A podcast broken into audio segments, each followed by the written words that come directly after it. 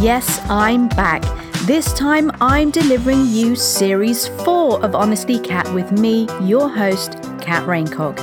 It's been a while while I took some time to heal my health and nourish my soul, but I'm here to give you some straight talking, honest advice, mostly based on my journey so far as a woman, mother, and girl next door just like you, but also to share with you the findings, research, and juicy details about what I pick up along the way as a therapist and avid reader of all things brain, body, mind, and soul. Oh, and of course, the universe. It's my mission to help women physically and emotionally while spreading my light in all dark areas that I can. In this series, I'm going to be giving you a little bit more of me. Yep, you heard me, more of my dulcet tones. These current times in society are unnerving and uncertain, and I'm here to dissolve your fears, calm your nerves, and maybe even make you laugh a little, or at the very least, get you to crack a smile. Don't forget if you haven't read my debut book, Born to Shine The Modern Woman's Guide to a Happier Life, it's available from Amazon right now. Next up, Series 4, so sit tight, here it comes. It's a funny old world out there at the moment, which means all the more reason to keep your internal world clean as a whistle so that you can navigate or even circumnavigate the craziness that surrounds us currently. This is what I've been doing for the last few years, and the more I let go of old emotions, thought patterns, the more I awake up to the truth out there and how to manage living in a world that's either consumed with climate issues, Brexit, dare I say it, Megxit, even Meghan gets her own crisis title, and now the dreaded coronavirus, also known as COVID 19, to really put the willies up us.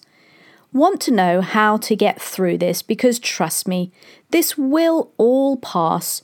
You just need to don your brave pants, sit tight, and listen to me when I say, get out of fear. Now. Easier said than done? Well, here's my take on it. I was a complete scaredy cat, full of fear, which crippled me for much of my life. When I discovered the root of it, it became much less. But there are still days when it creeps in. Last week, for instance, I noticed I was seeking out news stories on the whole coronavirus and scaring myself beepless. I did it for a day and suddenly saw the, what I was doing. I was feeding an old fear pattern and actually going out of my way to unsettle a wounded, frightened part of me. Thankfully, I was conscious enough to nip this in the bud, but not all of us notice this. So I'm asking you to take a look at where you're feeding fear.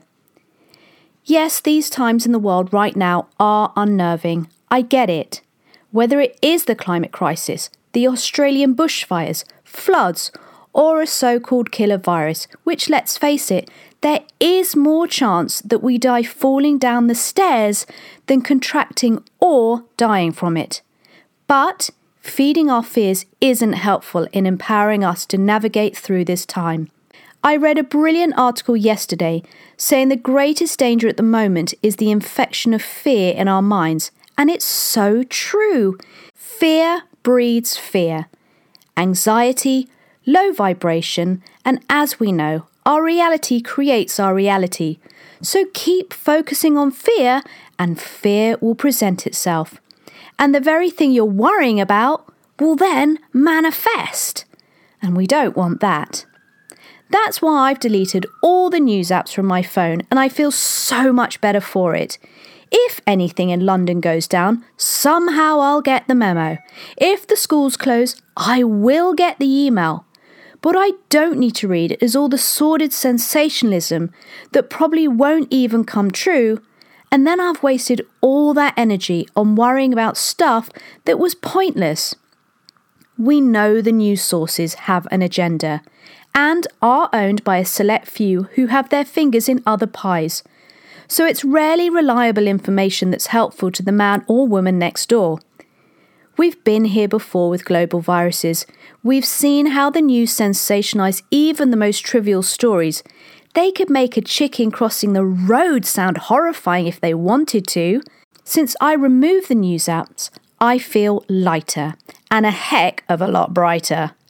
I dare you to give it a go. To put the newspapers down, to turn off the television, to turn off the radio, to come out of those endless conversations that you hear over the coffee shop, in work. Don't get involved in them. Ask yourself, Am I okay right now? And of course, no doubt you are. I dare you to give it a try for the next few days, for the next few weeks. Don't read any newspapers or watch any news. Don't engage in other people's worries about how things may or may not even turn out. Then notice how you're okay and that burden of anxiety has lifted. I read another article recently saying how the human brain isn't designed to cope with impending fears or outcomes because it can't control it. It doesn't know what to do with it, which is why we end up in this surplus nervous energy when we read or hear about scenes of doom, doom, gloom, and moom. that apparently awaits us. We can cope with what we can control or understand. The ego loves to know all the answers and doesn't like it when it's on the back foot, and then goes into overdrive with horror stories, which takes up so much mental energy. It's exhausting, and I know I've been there. For one moment, though, I want you to consider what is it you're really scared of at the moment? World War III and dying?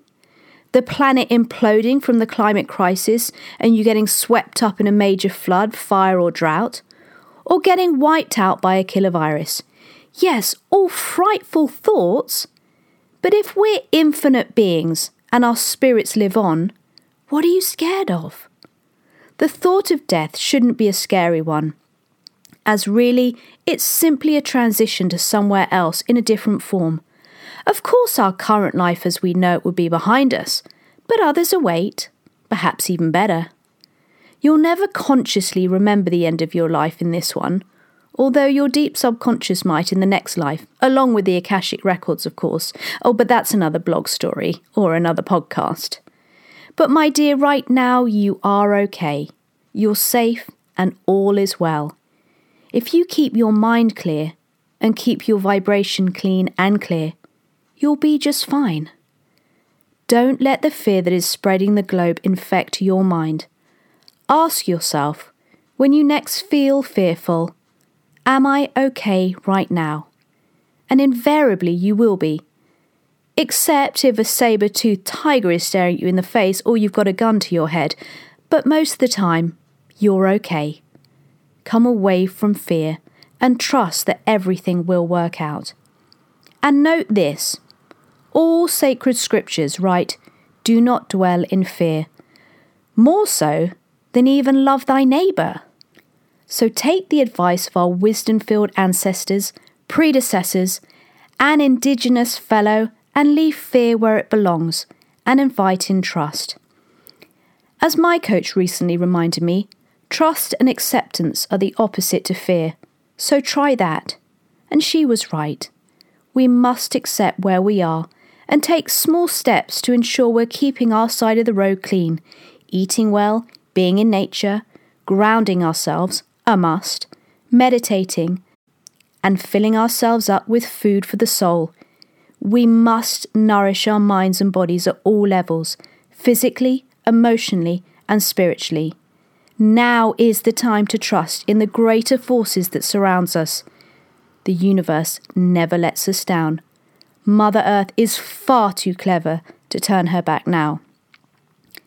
So rally your spiritual troops, engage all practices, and sit and wait. All will be well. Thank you for listening. More from me next week. Now go take that nourishing bath, fill yourself up with oodles of self love, and feed that beautiful soul of yours. Don't forget if you haven't read my debut book, Born to Shine The Modern Woman's Guide to a Happier Life, it's available right now on Amazon.